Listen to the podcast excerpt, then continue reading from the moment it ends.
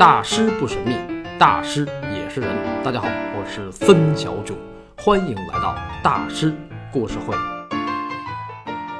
高更十七岁，初中毕业就不想再上学了，要去当一名水手。水手啊，水手，听着好耳熟啊。但是，一般的家长肯定接受不了。想什么呢你啊？上高中考大学？不过，阿丽娜对儿子的这个想法倒没觉得多么的不靠谱。这倒不是全因为她是个开明的母亲，是因为19世纪60年代，欧洲和拉美地区的贵族子弟申请进入海军学院是个很正常的事儿。比如印象派大咖马奈系出名门，年轻的时候也当过水手。阿丽娜虽然经济条件一般，但是她的社会阶层在那儿了，她也是贵族。因为她的母亲弗洛拉生前实在是太有名望了，所以阿丽娜也经常接触弗罗拉生前的朋友们，那都是当时的社会名流啊，就是一些有思想、有影响力、有头有脸的进步人士，不是什么资本家大老板。阿丽娜从心眼里看不起那些大老板。呃，对于高更将来要干什么，阿丽娜其实没有太多的设想和限制，只要不回奥尔良继承祖业就行。这个咱们之前讲过了。阿丽娜对高更当水手的这个想法基本上是支持的。这个支持对于高更可是非同小可，意义重大。不只是少年的成长，还有日后高更大师的艺术。多年以后，高更的恩师毕沙罗就说，高更的艺术是水手的艺术。呃，但是毕沙罗说那话的时候，可不是在夸高更啊。这个咱们回头细聊。阿丽娜虽然支持高更。但是他是希望高更能够先读两年预科班，然后报考海军学院，那将来出来就是海军军官了，是吧？多好啊！就跟高更的太姥爷一样，高更的太姥爷当初不就是西班牙驻秘鲁的海军上校吗？但是高更一天也不想在学校待了，所以对母亲的建议一口回绝。那阿丽娜就想，好，那我再退一步，不想考海军学院，那就先考个海军学校吧，就是中专。好歹接受一下专业训练再出海，这样也安全。当水手是技术活，不是闹着玩的。但是这个建议也被高更一口回绝了。我现在就要当水手，说走就走。嗯，这才像个做大事的男孩子，够坚决。那阿丽娜没辙了，只能热泪盈眶地看着高更说：“孩子，照顾好自己吧。”这就是阿丽娜作为母亲成熟。有格局的地方，敢闯荡的儿子才是好男儿。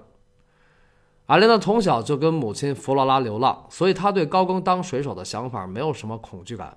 而且弗罗拉当初也没有指望阿丽娜给他养老，所以阿丽娜对于高更的爱就是一种成全，而非一种个人目的。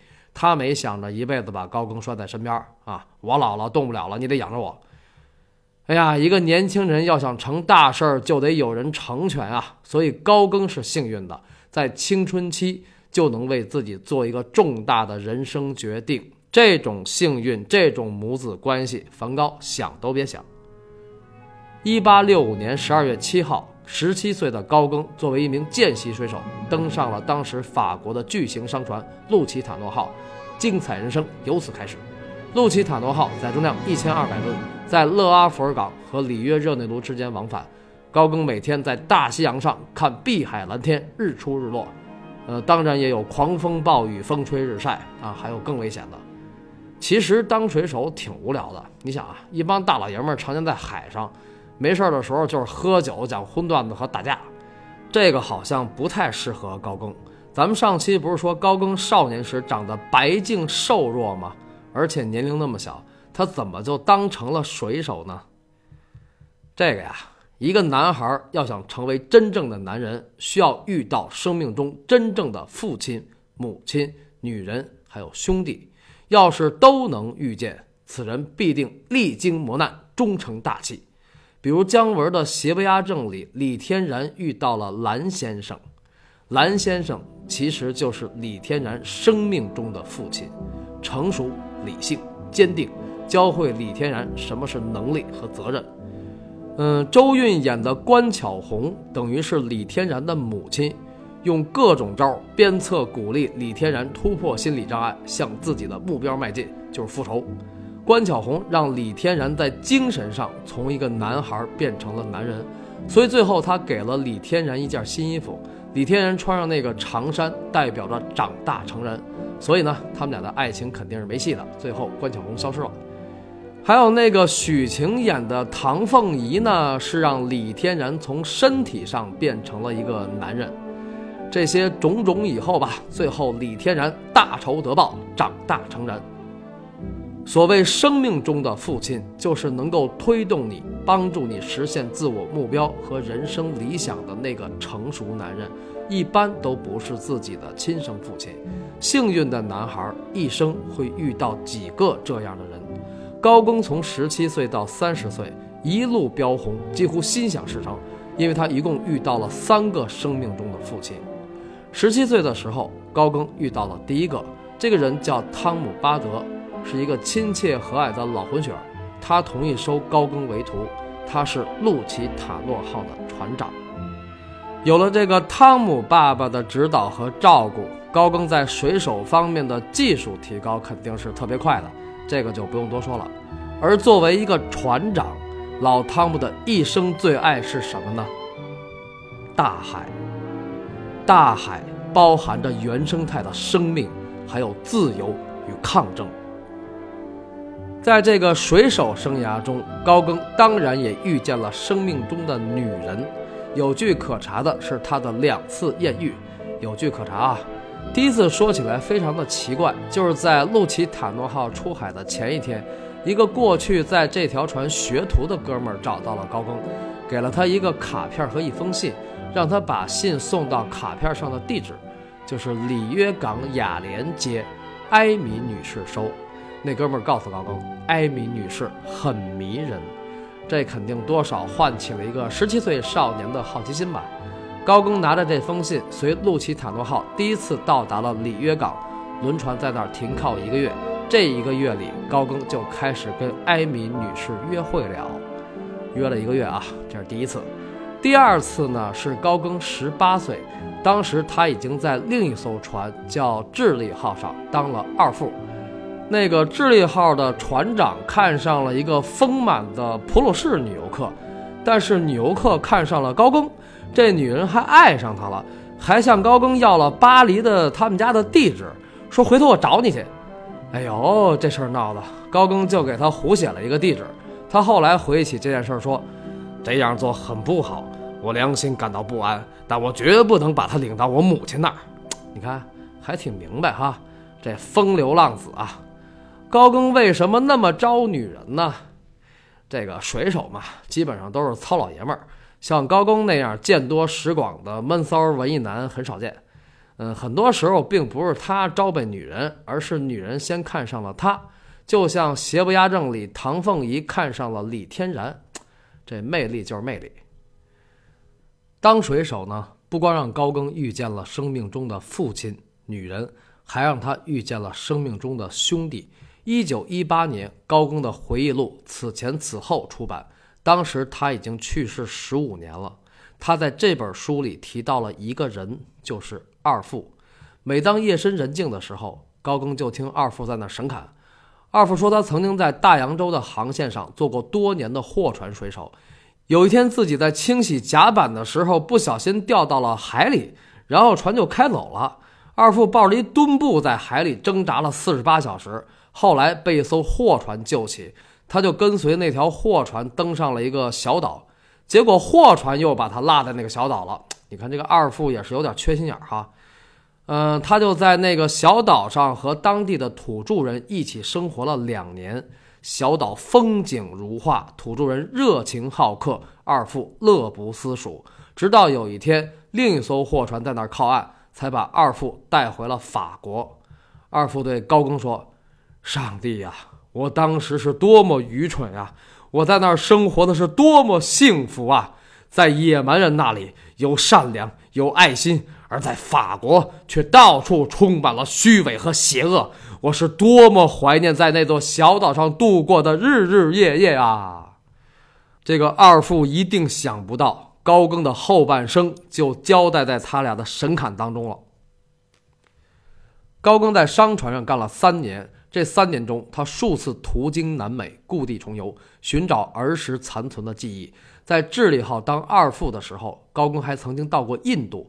东方文化的神秘感让他心驰神往，这一切都对他后来的艺术道路产生了重大的影响。一八六八年，高更二十岁，加入海军服兵役，作为三等兵登上了战舰吉隆姆拿破仑号，在地中海、爱琴海、黑海一带巡航。一八七零年，普法战争爆发，二十二岁的水兵高更在北极的挪威海面上巡航。后来，拿破仑三世被俘，吉隆姆拿破仑号被改编为德塞克斯号，出入大西洋。高更在军舰上一待又是三年，前后六年的海上生活，让他从一个羞涩瘦弱的文艺男，变成了一个体格健美、宽膀细腰的文艺男，而且拳击、击剑和游泳都玩得特别好。嗯，虽然他在船上从来就没有打赢过，但是比一般人也强多了。加上晒出来的冷棕色的肤色。扔在这个普通人堆里还是很精神、很精神的。至此，高更从一个男孩变成了男人。一八七一年四月，高更退役，但是当他回到法国家中的时候，却发现自己已经无家可归。他的家已经在普法战争中被战火烧毁，而母亲阿丽娜也不幸去世。高更大惊失色，痛哭流涕，因为他对此却一无所知。为什么呢？因为在海上不像在陆地上那样通信方便，更重要的是，我觉得阿丽娜作为一个母亲，不想让儿子知道自己过得不好。在高更离家的数年里，他无时无刻不在思念着儿子。随着女儿长大，远嫁哥伦比亚富商，阿丽娜由奥尔良移居巴黎，投奔母亲弗罗拉的一个生前好友阿罗莎。但是对儿女的思念之情让他越发孤独。终于在1867年，阿丽娜。忧郁而死，去世前，他把高更托付给阿罗莎，让他照顾好高更，等高更退役后，给他找一份好工作。唉，谁言寸草心，报得三春晖。多年之后，当梵高知道高更幼年丧父、青年丧母的经历，他对高更说：“您和我一样，都是苦命的人。”但梵高的苦。和高更的苦能一样吗？梵高的母亲对孩子做的是什么？要求、控制、埋怨、孤立，母以子贵，百善钱为先。在梵高死后，还在怨恨他。这一切让梵高一生活在自卑、狂躁与内疚之中。而高更的母亲呢？美丽、坚韧、高傲、高贵，最重要的是无私。阿丽娜能够成全儿女的未来。她不会让自己成为儿女的枷锁和拖累，她也不会让儿女通过钱去证明什么，比如社会地位和孝心。她只是不允许高更继承祖业。阿丽娜对于钱和儿女的态度，就是她的人生格局。所以高更是幸运的，虽然幼年丧父，但他有一个伟大的母亲。高更从海军退役的时候将近二十三岁，在阿罗莎的帮助下，高更在巴黎的贝尔坦投资银行，也叫布尔丹证券交易所，做了一名股票经纪人，这一下就主流高大上了。那阿罗莎是怎么给高更找到了这么好的工作呢？因为他的女婿就是布尔丹证券交易所的经理，叫卡尔扎多。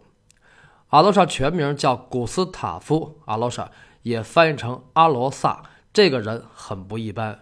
首先，他是高更的姥姥弗洛拉的生前好友。弗洛拉当时在法国那么有影响，阿罗莎怎么着也得是个有头有脸的人吧？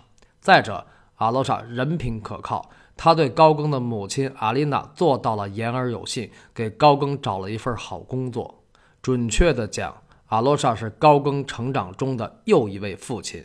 就业的事儿给高更解决了，后来高更娶媳妇结婚也是他做的主。你看，这不是当爹的干的事儿吗？对吧？第三，阿罗莎非常有品位，他是高更的最早最早的艺术启蒙者。高更从小虽然有艺术天赋，但直到从海军退役，他从来也没有想过当艺术家的事儿。六年的水手生活，高更每天想的就是开心度过每一天。每天大家干嘛我干嘛，很少想将来，也没什么远大目标啊。他也没有什么特殊爱好。当水手的时候，高更从来也没画过画，就是一天到晚一帮老爷们乐乐呵呵的上班工作，下班喝酒，就是阳气很盛。当兵也这样。高更当初想当水手，其实就是男孩子的荷尔蒙闹的，所以当了水手呢，雄性能量就释放了，高更的内心就平静了。六年的水手生涯对于高更来讲，其实是一个滋养的过程。